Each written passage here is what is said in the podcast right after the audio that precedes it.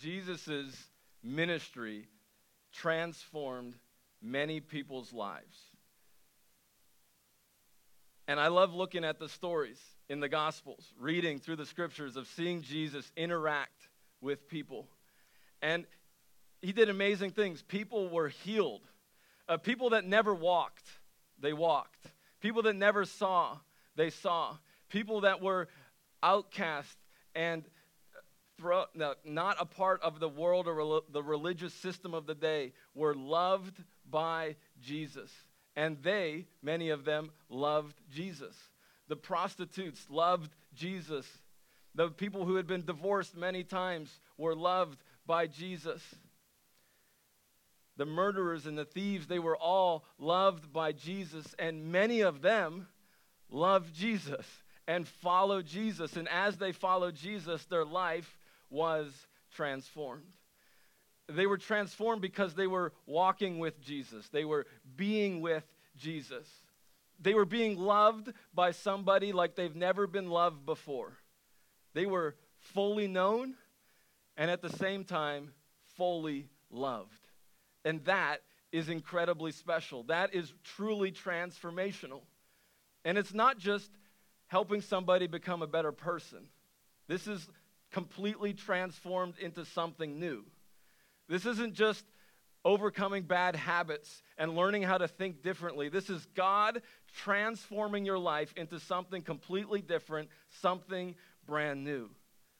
And Jesus' desire was for the whole world to be transformed like this, every single person. And he thought it was his best chance for that to happen by investing a large amount of time in a small group of people, his disciples. The disciples that he just showed up to and, and said, Hey, come follow me.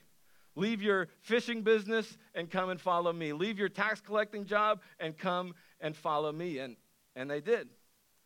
And they had a firsthand relationship with Jesus like nobody else. They, they got to follow him around and see him do all these incredible miracles. They got to uh, see him touch countless lives. And at the end of a long day, they got to sit with Jesus by a fire. And Jesus would explain to them over and over again more fully of what they had just experienced, what this all meant, again and again.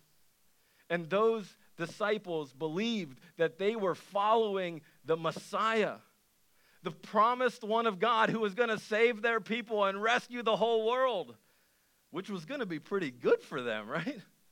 They get to be the right hand people to the King of the universe. That's awesome.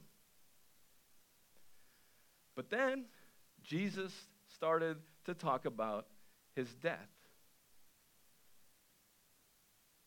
And the disciples didn't know what to do with that. Because a leader can't accomplish what he set out to accomplish if he's dead. And, and, throughout history, no movement has continued when the leader of that movement dies.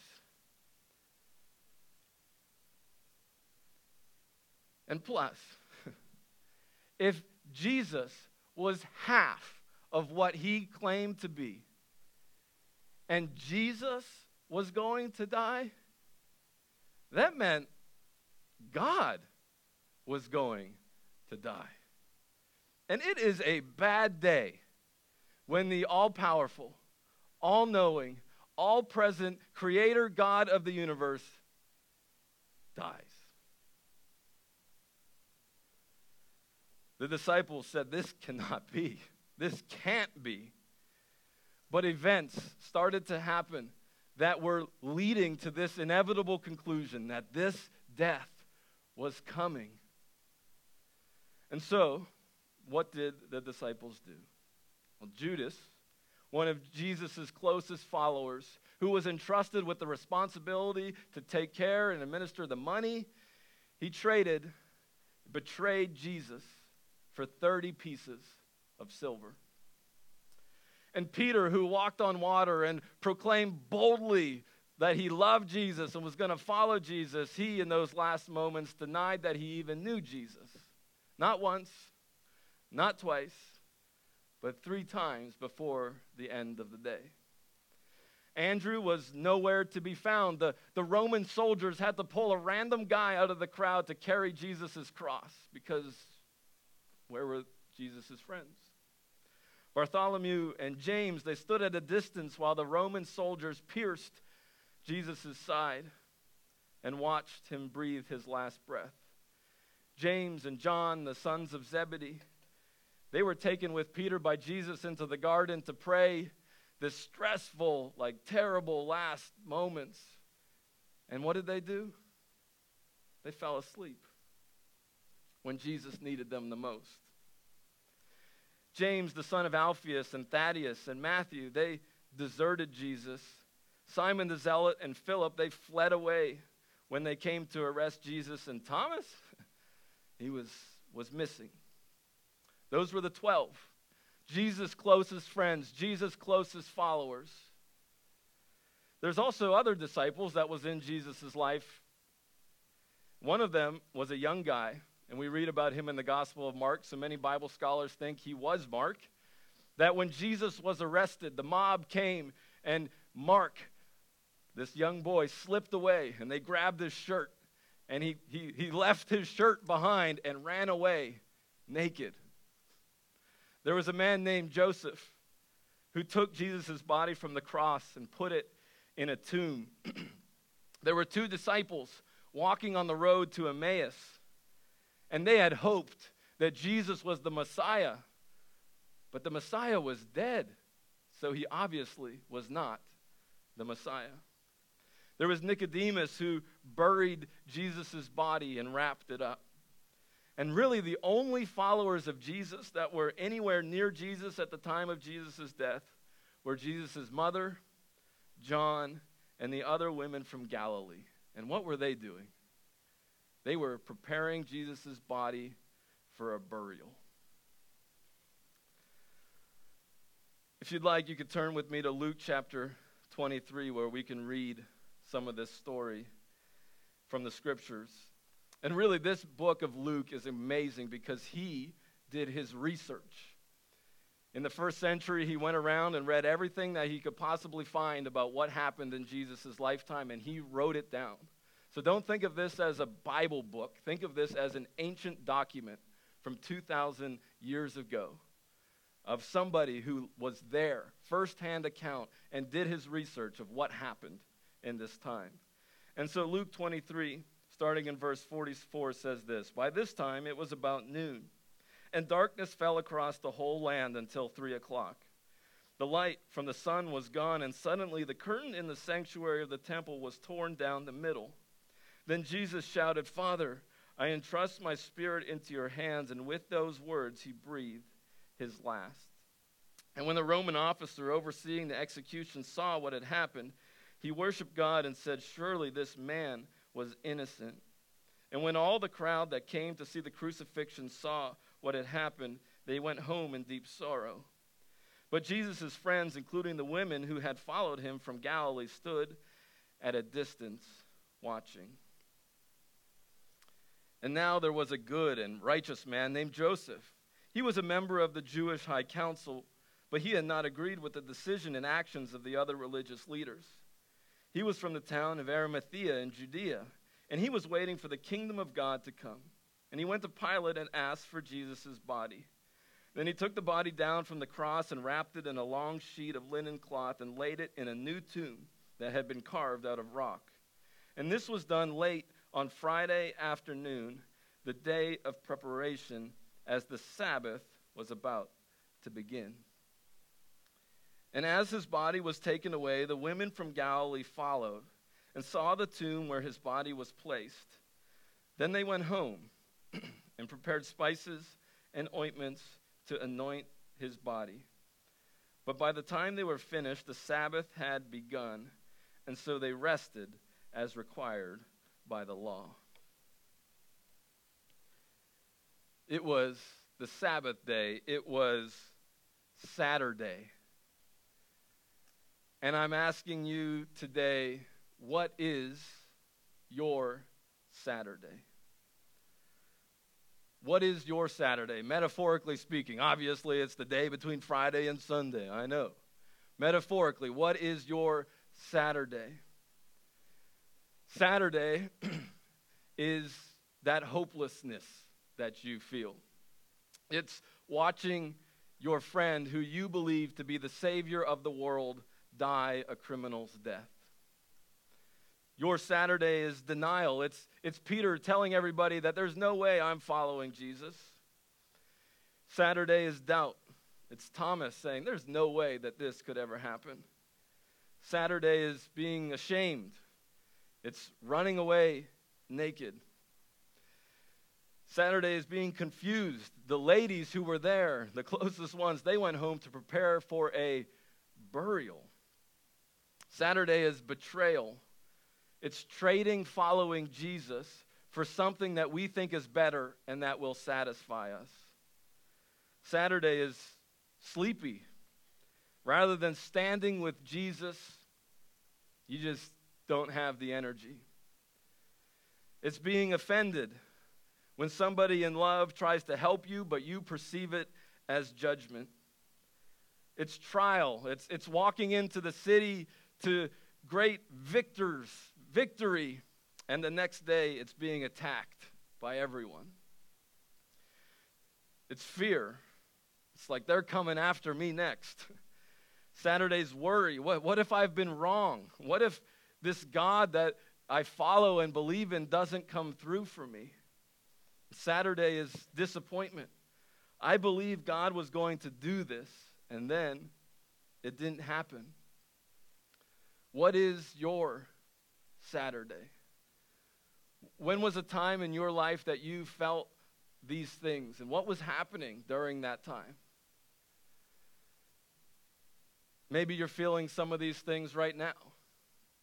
And right now, you're in the middle of a Saturday season. That is not a rhetorical question. I want you to actually come up with an answer because I'm going to invite you to stand up in just a minute and head down over to there's a table down here and a table in the middle with some Sharpies, and I want you to write down what you're thinking about. So you got to take all those random thoughts about lunch later this week and, you know, dinner time and all that stuff and come up with a word or two. Maybe it's a name and maybe you don't want to write the name down. Maybe you got to write somebody else's name down as a, you know, a fake thing. Or maybe you got to draw a picture, something that's meaningful to you that represents your Saturday. And I'm telling you that you have to embrace Saturday. Embrace it. Because we've all got those moments. You've all got those seasons. You've all got that memory. You've all got that time. And what do you do with it? You want to run away from it? You want to forget about it? You want to leave it behind in the past and, you know, it's fine, it's whatever? Or can you embrace Saturday? And so, like I said, in just a second, I'm going to ask you all to stand up and you can form a line or however you want to do it. It's kind of going to be an informal thing. And I want you to come down and, and grab, there's one in the middle and one over here. Grab the uh, Sharpie and write down your answer. You'll see on the calendar that every day of this month is a Saturday because we're embracing Saturday. Just pick one of these boxes and write your answer on there. This is also a good time if you've not given your grace form offering yet to give that offering in the offering box. You can just go on there or go online and give it as well. Because we want to give, this is kind of the whole point of the series, we want to give in the middle of our Saturday. We want to worship God in the middle of whatever it is that we are facing. We don't need to wait for God to come through for us in some amazing way and then we'll worship God. We don't need to feel like we are blessed by God before we know and believe that we are blessed already. We can give, we can worship God in the middle of whatever we're facing right now. And that's why I say we can embrace Saturday. We can embrace Saturday. We can give in the middle of our darkness, of our isolation, of our struggle. And so I invite you now to stand up. Who someone got to be the first person to come down and do it. And uh, we're all going to do it and just come up with something simple to do. Nothing special going on. And before you sit down, just tell somebody. Tell somebody what you wrote down.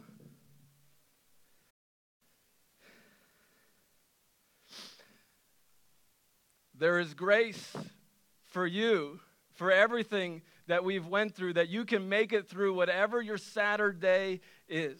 And this isn't just a motivational message. It's not a feel good, you'll get through it. This is a reality that the tomb is empty, that Jesus is alive. Yes. He is risen. This is news. It's not, it's not even a belief, it is news from an angel that Jesus is alive. And we know how this ends. That's why we can embrace Saturday because we know what's coming. We know Sunday is right around the corner. Embracing Saturday without knowing that Sunday is coming is like kumbaya. It's like we can all get through this together. Life is hard. Yeah, but if we stick together and love each other, it'll be okay. This is news, good news that Jesus is alive, that there is hope no matter what you're facing, that there is joy in the middle of whatever circumstance you're finding yourself in. There is resurrection in whatever is dead in your life because Jesus is alive. Amen? Yes. Somebody give God some praise this morning. He is alive. He is alive. So, whatever Saturday you wrote down, I want you to see yourself here now, okay? It's Sunday. The disciples, the ladies, they come to the tomb and they stood there puzzled. They're still in their Saturday season. They're figuring out what, what, what is happening, right? Nobody's ever seen a resurrection before. What is happening? They stood there puzzled. And the two men, suddenly appeared to them, clothed in dazzling robes. And the women were terrified and bowed with their faces to the ground. Then the men asked, Why are you looking among the dead for someone who is alive? He isn't here. He is risen from the dead. Remember what he told you back in Galilee that the Son of Man must be betrayed into the hands of sinful men and be crucified, and that he would rise again on the third day. This is the news that changes everything for you and for the entire world. And then we read about this awesome detail. We read that then the, some of the other guys started coming. It was the ladies first and then the guys. And so Peter and the other disciple, that's how John refers to himself in the gospel. It's kind of weird. He started out for the tomb and they were both running. But the other disciple, meaning John, the guy who was writing this, he outran Peter and reached the tomb first. And he stooped and looked in and saw the linens wrapping there lying there, but he didn't go in. Did you wonder who won the foot race to the tomb to see if it was really empty? Who cares, right? It don't matter. This is an irrelevant detail to the story. Jesus is alive. Why is this in the scriptures?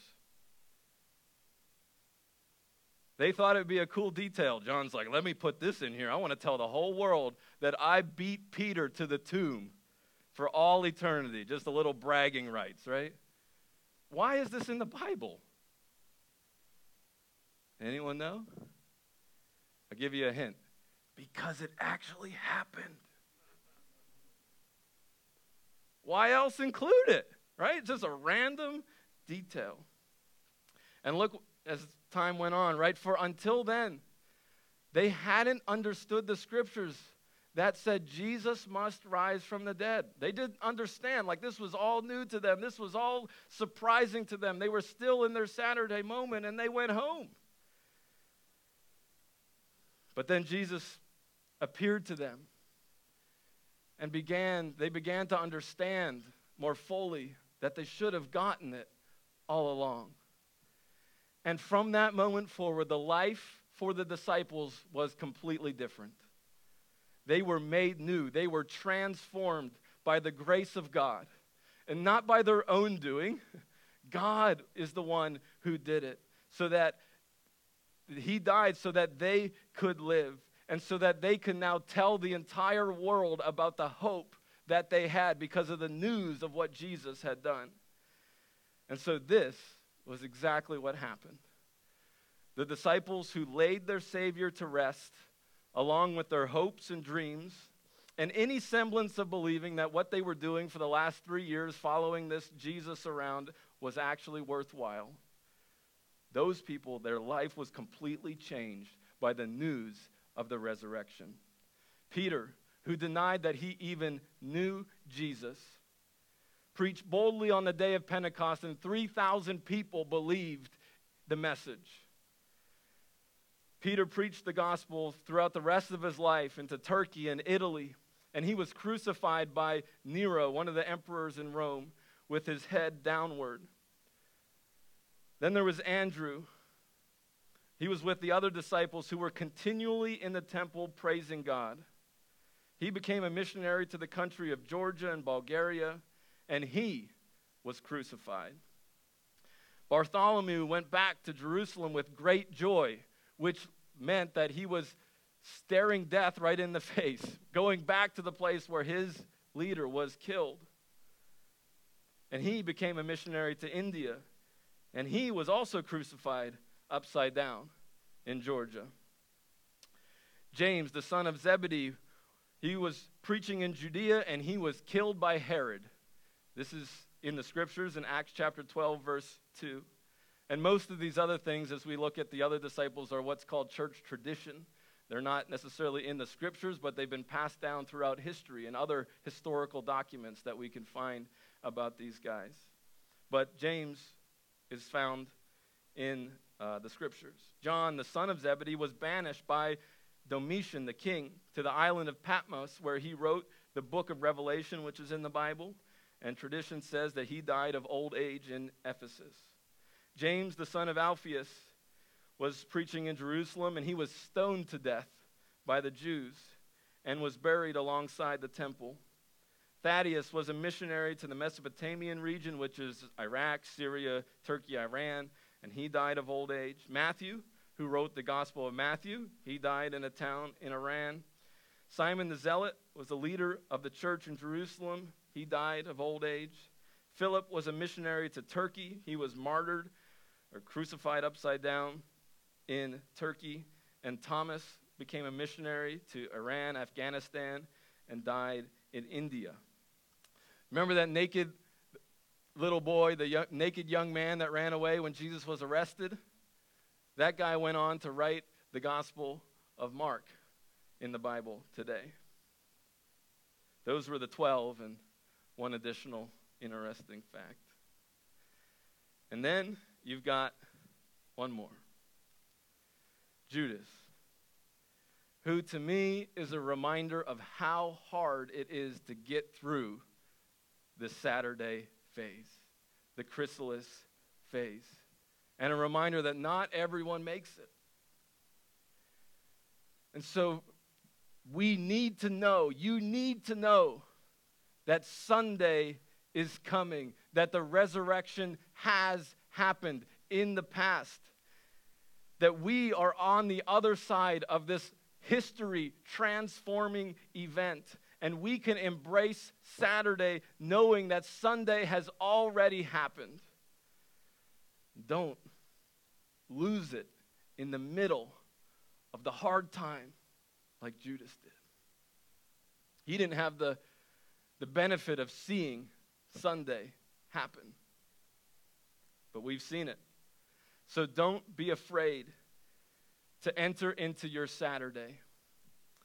Don't get stuck in your Saturday either, though. But get everything that God wants to give you in this season. And know that because of Jesus' resurrection, transformation is promised to you on the other side. And so that is why we can embrace Saturday. Would you pray with me? God, we thank you that you love us. We thank you that we serve a risen Lord and Savior, a risen God, a God who is alive. And Lord, as, as we think about how you died for me, you died for us. There was a moment, there was a day, there was a hours on this planet where the God of the universe was dead. And yet, somehow, some way, we could look forward. They could look forward. And they made it to the next day. They made it to Sunday. Most of them did. And everything was different. It was the beginning of a completely transformed, made new life. And so, God, I pray for each one of us today that if we find ourselves in a Saturday season now, or as we look back onto those difficult, isolated, dark times of our life, that we would see that you are transforming our life, that you are refining us and perfecting us and working in our life in a powerful way that you just can't do in any other season.